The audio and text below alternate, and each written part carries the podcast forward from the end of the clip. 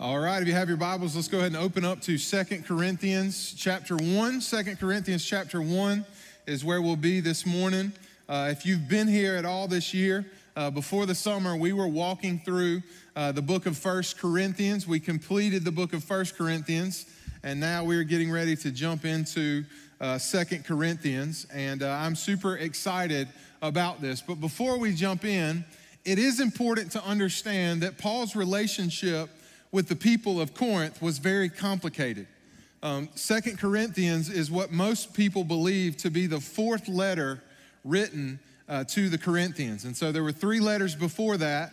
First Corinthians is actually the second letter that Paul wrote. And so some of the other letters are not in our scriptures and are, we, we don't really know what they are other than Paul uh, and what he says about them in 1st and 2nd uh, Corinthians. And so Paul's relationship with the Corinthians, if you had to put it in one word, would just be complicated. If there was a church that made Paul want to pull his hair out uh, because of all the issues and all the things going on with it, it was definitely the Corinthian church, which gives me encouragement uh, because church and people are messy today and it's always been messy, right? And so a lot of people think, well, we just need to get back to the early church. Well, which one?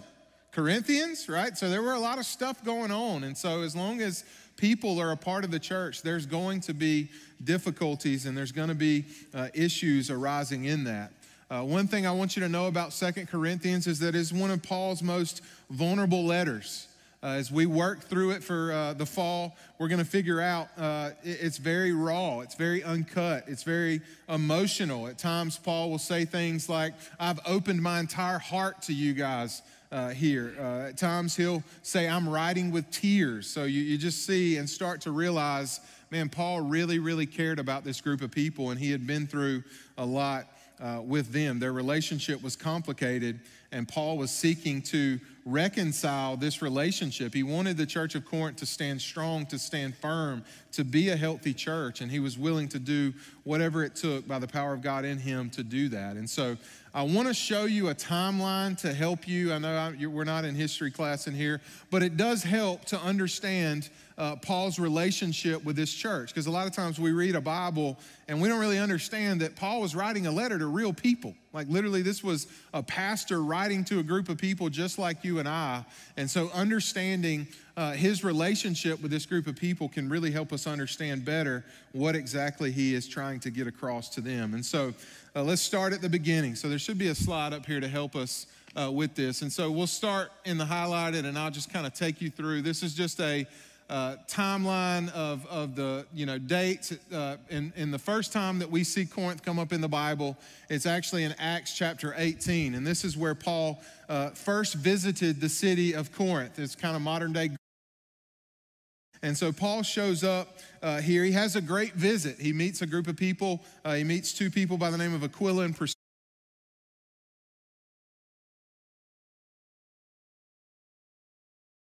Stayed with them.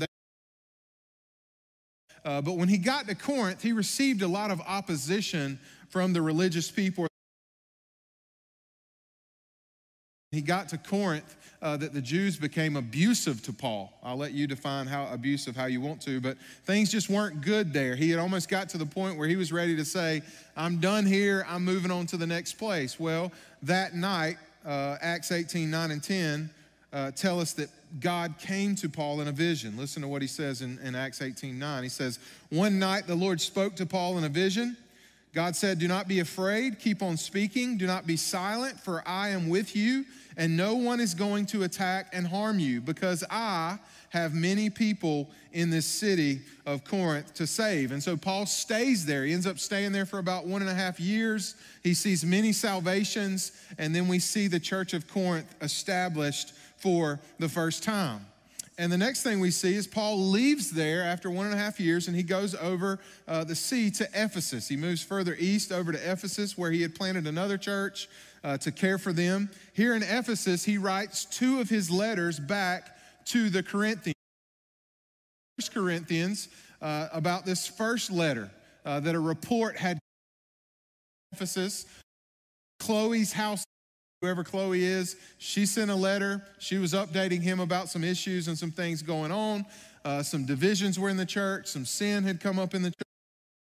Paul writes his first letter to them. This first letter is not First Corinthians. There was a letter before that. Listen to what Paul says in 1 Corinthians 5 9.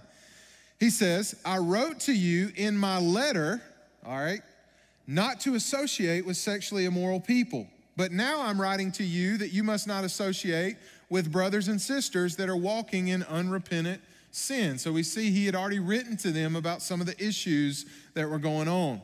But here from Ephesus, we also see Paul write First Corinthians, which is his second letter that we have in our Bible. And uh, this is his second letter. And in this letter, we've studied, Paul does some things. He addresses some division in the church, he addresses some sin in the church, he answers a lot of questions about singleness and marriage and spiritual gifts in the church and, and, and uh, communion and how the, the saints should gather together, what a church gathering should look like. He corrects their theology when it comes to the resurrection. Uh, so all of those things happen in, in 1 Corinthians. But then we that Paul describes going back to Corinth from Ephesus. So, not long after, uh, Paul had received word that the people of Corinth had not received his letter, First Corinthians in the Bible, well, right? They didn't really receive it. And so, Paul ends up going back over there after the letter uh, on what he calls the painful visit. And this was kind of an emergency visit because of how bad the church of Corinth was going. And he calls it a painful visit, as you can tell, for, for the right reason. And so when he goes on this visit, things don't go well either, right? They don't really like that Paul's come back. They're, eh, this, this trip, this painful visit, discouraged Paul because while he was there, some people attacked him, attacked what he was teaching, attacked what he believed, and nobody in the church of Corinth stood up for him. And as a pastor, this broke his heart in a lot of ways. Leave Corinth again, and then we hear about in Second Corinthians a painful letter that Paul sent back after the painful uh, visit, and he sent Titus to deliver that. So, uh, y'all pray for Titus. Uh, Titus had to take this letter in there, right? And so hopefully he survived. We know he survived, but it was probably difficult. But as a result of the bad visit, uh, Paul writes this next letter. This would be his third letter to the Corinthians. Now, I told you his relationship with them was complicated. You believe me now, right? His third letter back to the Corinthians, uh, and the Bible refers to it as the painful letter. And in this letter, we learn through what Paul teaches us in Second Corinthians that he was this letter was about calling the church to repentance uh, even stronger than First Corinthians. And uh, not only that, but he wanted the church to take action against the people that attacked him when he was there and make sure they understood uh, what the church was founded on, which was the Word of God. So then uh, we learned that Paul is in Ephesus during this whole time. Well, then a riot breaks out in Ephesus. So if, if caring for the church of Corinth wasn't enough, the people now start trying to kill him in Ephesus. And so we learn uh, in Acts 19 that a, that a that basically this riot broke out because Paul was preaching the gospel. The people didn't like what it was causing uh, in the city. And so Paul ends up leaving Ephesus, going up to Troas, uh, which is up north, uh, above north, northern uh, kind of Turkey area. And he gets there, he meets Titus, who had been in Corinth, and him and Titus obviously talk going on in Corinth uh, there. And so we understand uh, Titus comes to him with actually a good report. And that report is that when he went to deliver the painful letter, the Corinthians had actually repented and they were doing well, and the church was walking. Hear Paul talk about this painful letter, it's actually going to bring him a lot of encouragement and joy because the people responded to uh, the word of God uh, but Titus also says that's the good news, but I got some bad news. The bad news is that these super apostles have now raised up in Corinth, and he uses the term super apostles. I'm not using that, he does. And so apparently in Corinth, very eloquent speakers, very good uh, from the stage. They looked well, they had a lot of money, they were well put up. And in the city of Corinth, they like outward appearance, they like performances, they like all these things. And so these super apostles had slipped into the church, and these guys were spreading rumors about Paul, and it was agitating the church, and it was tarnishing Paul's reputation with the believers uh, in Corinth. And so from there, what we get is Paul writes the letter of Second Corinthians after the report that Paul brings him, uh, or that Titus brings Paul up in Macedonia. And so, with that, in Second Corinthians, you'll see a good chunk of this letter is going to be Paul defending his integrity to the people. And so you won't understand that unless you know the background. So Paul writes the letter of Second Corinthians about four years after he planted this church. So that's the complicated relationship for four years. AD 56 is when it happened. And as you can see, there are a lot of hurt feelings in this book. Uh, there's been some measure of reconciliation with Paul, but Paul still doesn't feel like Corinth and the church there is where it should be as far as its relationship with God and his relationship with them. So Paul writes this letter not only defending his integrity, but defending the integrity of the gospel and, and, and what happens is he really comes at these false apostles uh, for doing that. And they were saying a lot of, I mean, Paul was very hurt by what they were saying about him. They were saying things like, man, he's, he's fickle, or you can't believe what he says, or hey, he's weak. He writes these very bold letters, but when he gets here, he's not a lot to look at, and he's not that good of a speaker. He don't have that much money. Uh, he can't be a man of God because God's blessing would be on him. This a ton of suffering. If you suffer, there's no way God has called you to be an apostle. And so they just had a lot mixed up from this, similar to what we hear today in the prosperity gospel.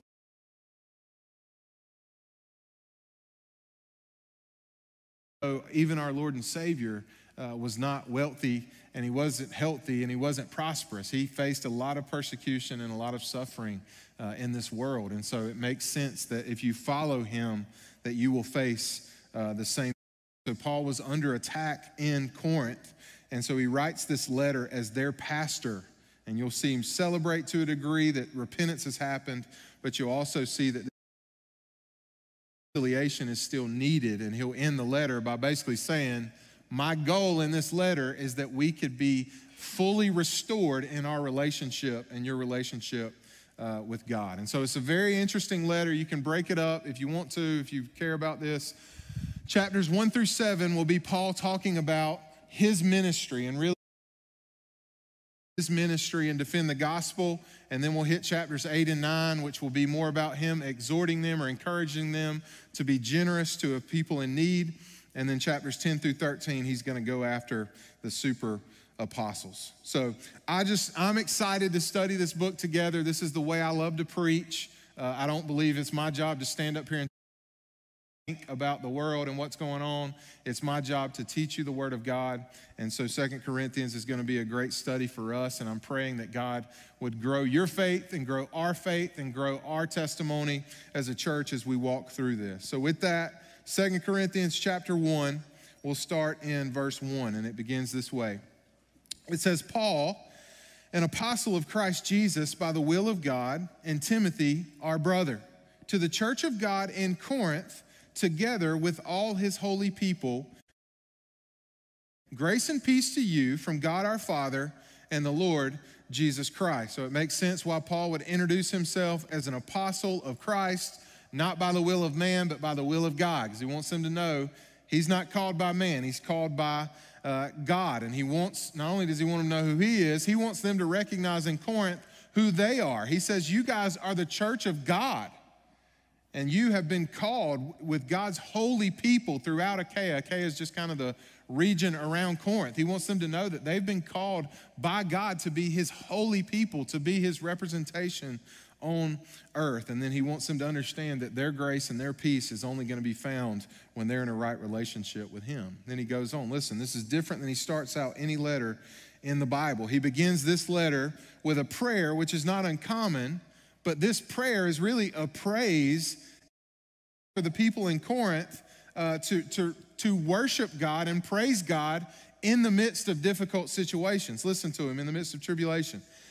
He says, verse three, praise be to the God and Father of our Lord Jesus Christ, the Father of compassion or mercy, and the God of all comfort, who comforts us in all of our troubles. Uh, that word trouble literally is the word tribulation or uh, the best definition is a crushing. Externally, he wants us to praise God, listen, so that we can comfort those in any trouble with the comfort that we ourselves has received from God. So God has purpose in our tribulation, and part of that purpose is so that we can comfort others who walk through the same things that we do. Verse 5 For just as we share abundantly in the sufferings of Christ, so also our comfort abounds through Christ. If we are distressed, then it is for your comfort and salvation. If we are comforted, then it is for your comfort, which produces in you patient endurance of the same sufferings that we suffer. Verse 7 And our hope for you is firm, because we know that just as you share in our sufferings, so also you will share in our comfort. And then Paul gets personal. Listen to him. He says, We do not want uninformed, brothers and sisters, about the troubles that we experienced in the province of Asia. What's he talking about? Well, after he left Corinth, he went to Ephesus, which was more towards Asia.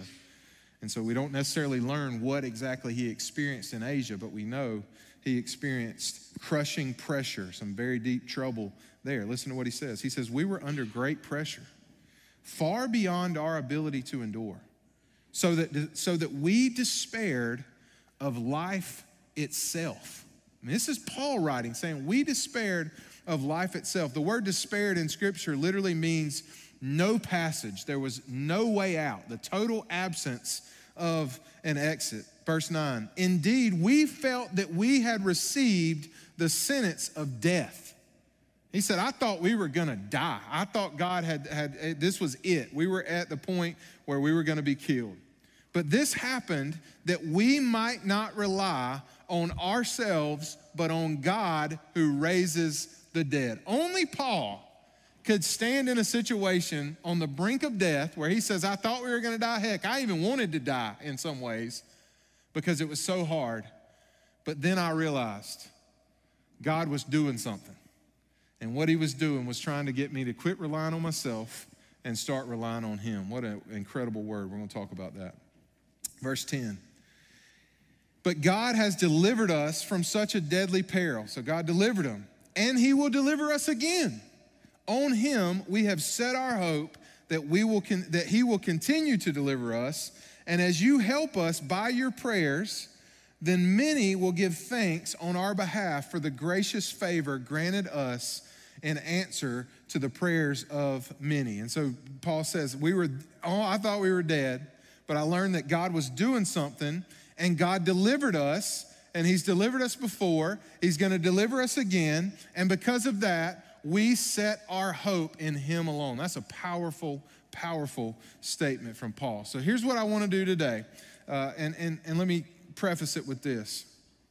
I understand there's a lot of people in this room that are going through some difficult things.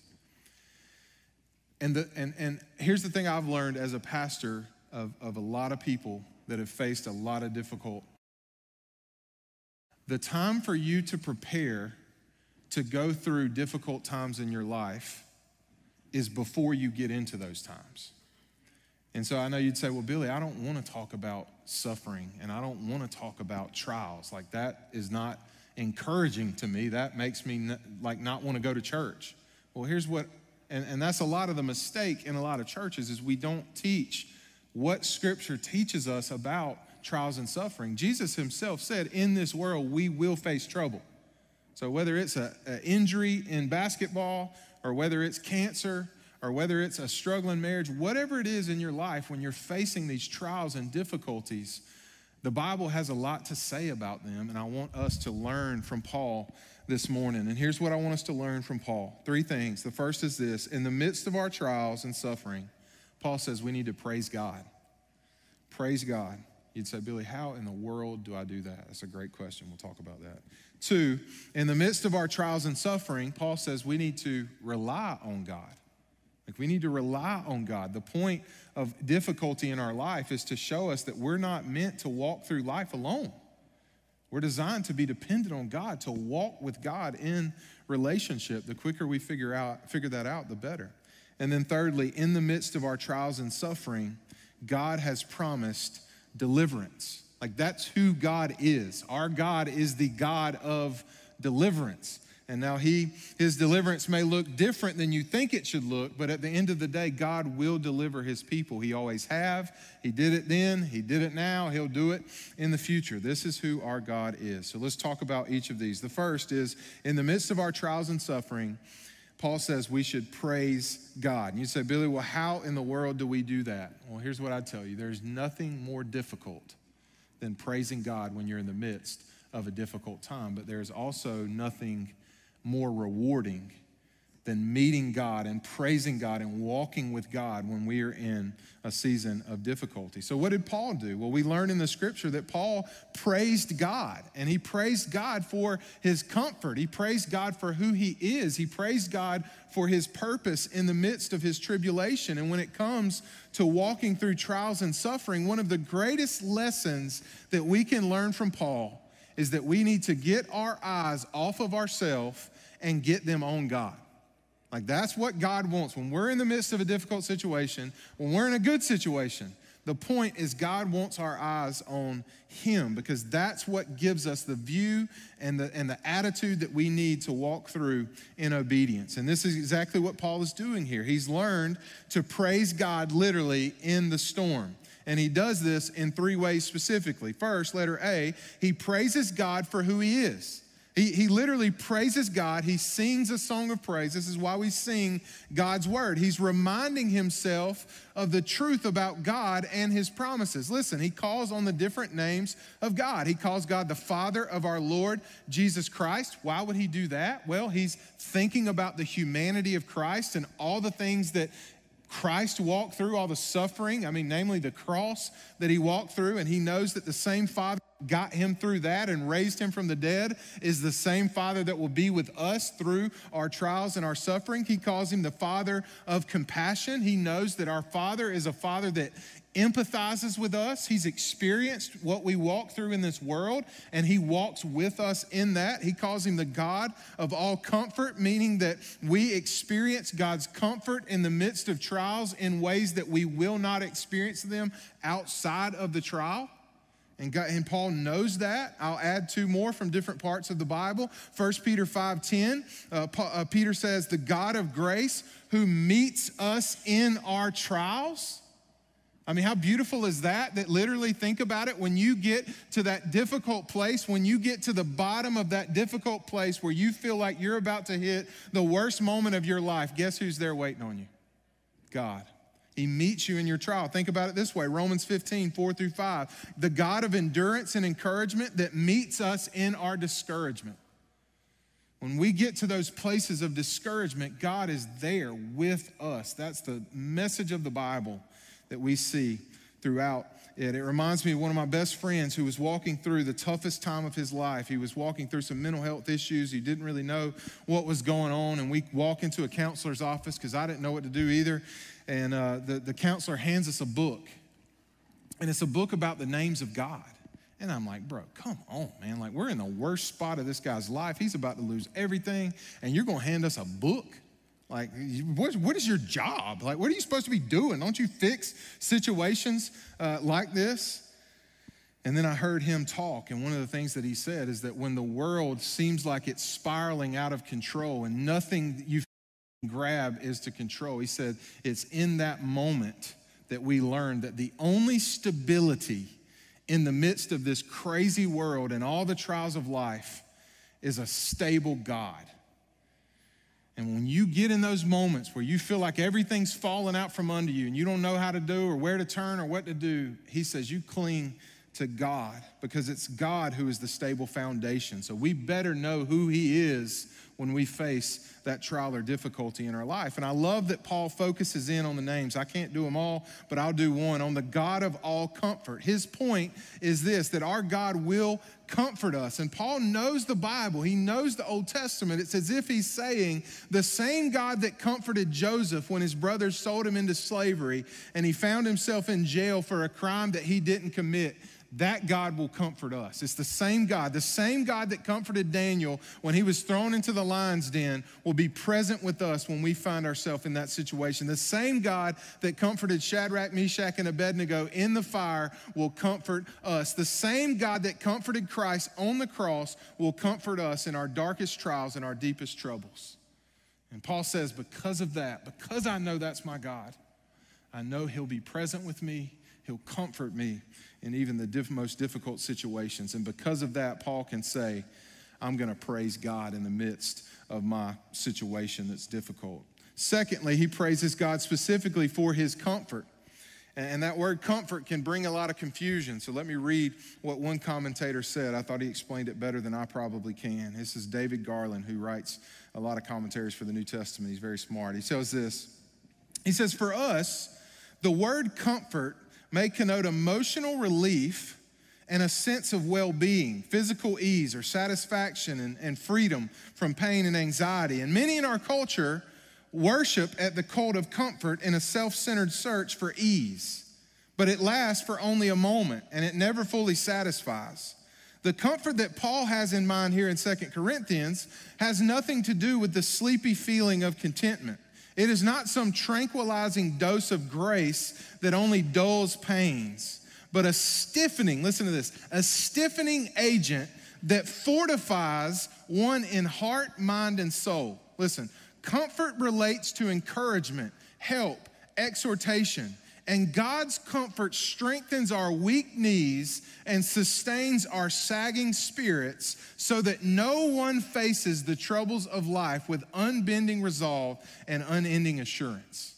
Like that's what God is after, so that we as Christians can face the troubles of life with unbending resolve and unending assurance. Then he goes on to say this listen, he says, We know God's promises best uh, when we are in the direst need of them. When we are, as Paul says, harassed at every turn with conflicts on the outside and fears within, we learn in such circumstances that God's comfort is sufficient to overcome the slings and arrows that cut us to the quick and the sorrows that break hearts. The same power that raised Christ from the dead is available to comfort us. And it's in these moments that we as Christians learn that unlike any other God in the entire world, our God is concerned with where we are and He cares for us there. Like, this is our God. In every loss, in every pain, in every sorrow, in every disappointment, we have a God that will be present with us to comfort us, strengthen us, bless us, help us, and heal us. And no matter what you face as a Christian in this life, our God is enough. He is enough. He is all we need. God's comfort is truly sufficient for us in all of our troubles. And it's because of this that Paul can say, Not only do I praise God, but I praise God for his comfort. And he doesn't stop there. The third thing, letter C, is he praises God for his purpose. For his purpose. You can't miss this. Listen to verse four. It's praising God. He says, I praise God who comforts us in all of our troubles so that we can comfort those in any trouble with the comfort that we ourselves receive from God. For just as we share abundantly in the sufferings of Christ, so also our comfort abounds through Christ. If we are distressed, then it is your comfort and your salvation.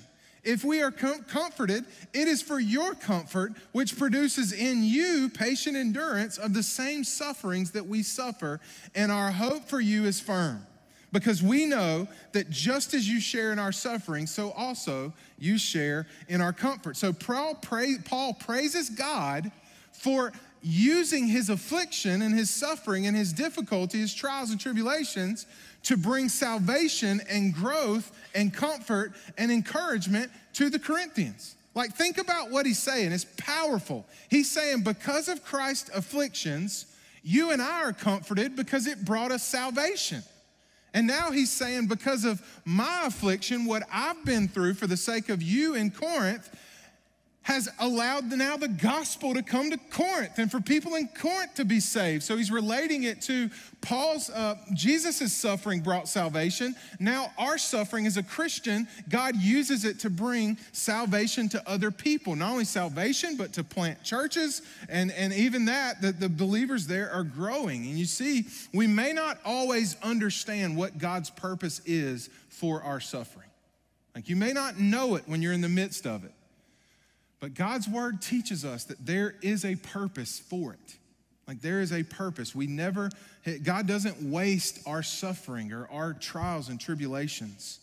It may be to grow you, like it may be about you becoming more like Christ because Christ himself walked a path of suffering and took a lot of persecution and trials and faced those. It may be to reach another person like some of us need to understand that that difficulty that we're walking through, it may not have anything to do with us. It may be more about what God's trying to do through you to the life of another person. I mean, you think about Stephen in the Bible. Stephen stands up and preaches. He's stoned to death. You're thinking, golly, God, how could you just, my man, just, I mean, he's waiting tables, he's full of the Spirit. Like, this guy's great. Like, why are you killing him? But you know who was at the stoning? Paul. You know who got saved? Paul. You know who planted a ton of churches and we sit here today because of his ministry? Paul. And it was Stephen's suffering that spread the gospel out all throughout the Bible times in the book of Acts. You see this. It may be both. God may be trying to grow us and reach others, but without a doubt, God is sovereign over our trials and our suffering, and He has a purpose for it.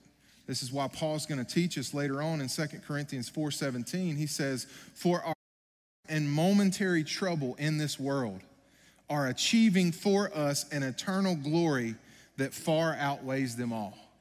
Now, you try to interpret that scripture. I don't even think we're supposed to know what that means. But, but what we know is that whatever we face in this world as a Christian, in eternity, it's going to outweigh, eternity is going to outweigh anything we can face. There is no sorrow on this earth that heaven can't heal. There is no sorrow. So the question becomes this for us how are we responding to the trials in our life? Like when you find yourself in difficulty, when you find yourself in suffering, when you find yourself in situations that are beyond your control of difficulty, how do you respond? Do you run away from God or do you run to God. And if we're honest with ourselves, and I'm honest with myself, a lot of times my natural instinct is to run from God and try to figure it out on my own. But this is exactly the opposite of what Paul's teaching us. In the midst of the trial, he wants us to run to God. When you're in that difficulty, are you praising God or are you cursing God? Because listen, how we respond to the trials and suffering in our lives truly reveals a lot about our faith. 1 Peter 1 teaches us that trials actually prove the genuineness of our faith. I want you to listen to a pastor, Dane Ortlund, and how he describes this. It's incredible. He says, It is difficult to know the true spiritual state of those who have only known the mountaintop, but never the valley, only ease, but never pain. But there is a strange encouragement in the distressing afflictions of the Christian experience. This is a safe ground, for this is the path that Christ walked.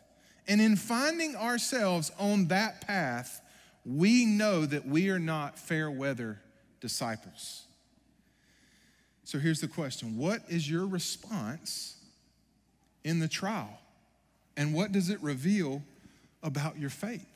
Like, does it reveal that you're a fair weather disciple? Or does it reveal that you are a true follower of Christ?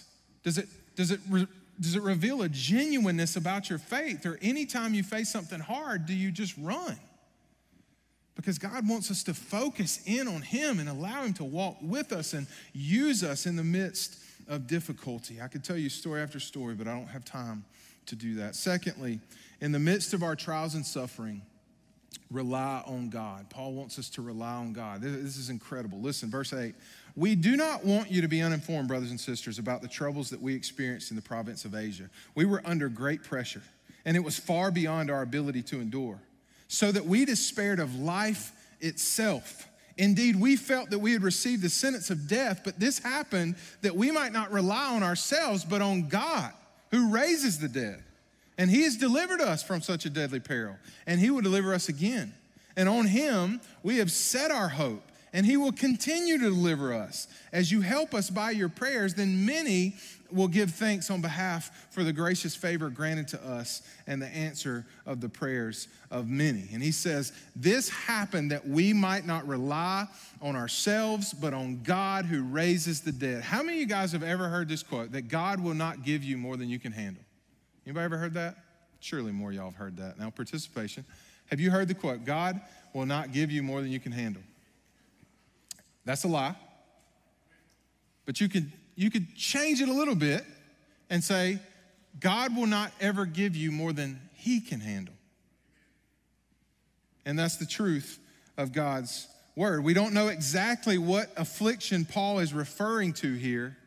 Uh, a lot of people would say maybe it's the wild beast that he talked about he encountered in Ephesus. You can try to figure out what wild beasts are, whether it was uh, a bunch of soldiers or whether it was a lion. I don't know what they were putting in front of him there. Or maybe it was the riot in Ephesus, where literally the riot broke out and he barely made it to the boat to get out of Ephesus before they tried to kill him. Or he's going to talk about 39 lashings from the Jewish people in Second Corinthians 11. So, whatever experience he's talking about, is probably far beyond any experience that we faced in this world as far as persecution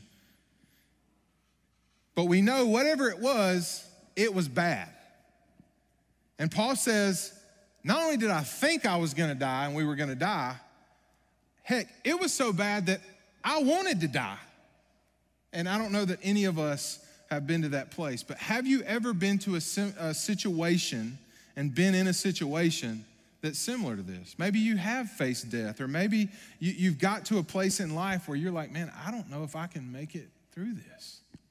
Or, or maybe, I don't even know if I want to make it through this. Situation that Paul's in, and, and this is where Paul is. And did you notice what he said happened when he was in this situation? God taught him something. And God, God spoke to him. God, God, God showed him that this had happened for a reason, and that reason was that he may not rely on himself, but lie, rely on God. You see, God used this situation to bring Paul to the end of himself, to bring him to a place of complete dependence. Paul says, It was literally so bad, so far out of my control, so beyond my ability to endure, that all I could do was rely on God. Like, wow. I love how Tony Evans shines his perspective on this. He says, One of the most important truths of Scripture that we all need to understand is this God must remove our attitude of self sufficiency. When we encounter a seemingly hopeless situation, it opens our eyes to the reality that we cannot depend on and deliver ourselves. We must allow personal brokenness that strips us of our self sufficiency to move us to a deeper level of trust in and dependency on our all sufficient God. Has it ever crossed your mind that God may be using that difficult situation that you're in to draw you to Himself? Uh, has it ever crossed your mind that that difficult situation that you're in right now, that's beyond your ability to control or endure, is really God bringing you to the end of yourself so that He can do a great work in your life and so that He can do a great work through your life. I mean, consider the cross of Christ. Like what seemed like God was most out of control, when it seemed like God uh, was nowhere near, when, when our Savior, who was innocent, who did nothing wrong, was being murdered on a cross, it's like, God, where are you? God was accomplishing his greatest work. Have you ever thought about that? It's important that we understand that, that God uh, is, and Paul's teaching us something that many times, and Paul had this truth figure out, that it's our greatest hardships that often lead to our greatest ministry. Like you need to write that down. Our greatest hardship, the greatest sufferings that we face in life, many times lead to our greatest opportunities to serve and help others grow in their relationship with God. It's often our greatest pain that becomes our greatest service to other people because it equips us and it enables us to sympathize and empathize and, and minister to those who are suffering in a similar way. Like maybe you're in this room and you've, you, you, you've got a difficult child. You're like, God, like, God, this child, why'd you give me this one? I mean, can I get an amen? Like you, you've been there, you know, it's like, God, what's going on? Like, help, like I don't know. But then you start to realize maybe, maybe you've been through some kind of abuse in, in, in, your childhood, or maybe abuse from somebody who loved you. If you've walked through that, then it gives you a great deal and ability uh, to, to sympathize and minister to others that are dealing with that same kind of drama in their life. Maybe you're, you're in here and you've walked through some kind of sickness or terminal disease or cancer.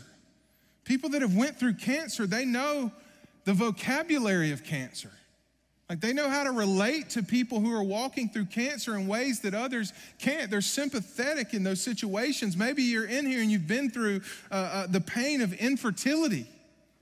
And if you have, you're able to weep with those who weep and walk beside people in that situation in a way that nobody else can. Maybe you're in here and you've lost a child and you're able to, to, to, to, sympathize and walk with people who have done that and, and similar stories. Or maybe you're in here and you've been in ministry and you've been hurt by church people, or maybe you've encountered some sort of opposition, which in ministry that never happens, right? I mean, so, I mean, you've encountered some kind of opposition or somebody's used you uh, for some reason and twisted it in a way that it's about God, but it was really about them. Maybe whatever it is that's in your heart or situation you can relate to others who've been through those kind of experiences in ministry or when they tried to step out for God. I could go on and on, but the point is this that God comforts us in our difficulty, not to make us comfortable, but to make us comforters for other people who are walking through similar situations.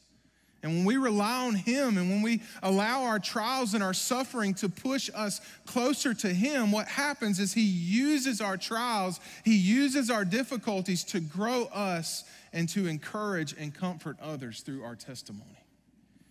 I love how Paul David Tripp, one of my favorite pastors, says it. He says this The hard moment just for your growth in grace, but for your call to be a tool of that same grace in the life of another sufferer. In difficulty, God is softening your heart and sharpening your edges so that you may be ready to make the comfort of the invisible Father visible in the life of a weary Christian that He has placed in your pathway. God intends for you to give away the comfort that you've been given. The grace that has been given, uh, that has given you hope, is meant to spill over into hope for the person next to you. What a God and what a plan. Like, this is our God. This is what He does. And this is what I love about God's church. Like, there are literally people all over this room that have been through all kinds of different struggles and trials and tribulations. And there are literally all kinds of people in this room that are facing the same trials and tribulations right now. And what God says is the church is supposed to be a place where you can walk through it together and you can empathize with people. And you can come alongside of them and you can say, Man, I'm there, I've been there. Listen to what God, how He helped me through this. And you just walk alongside of people. So here's my challenge find somebody that's been through what you're going through and let them help you.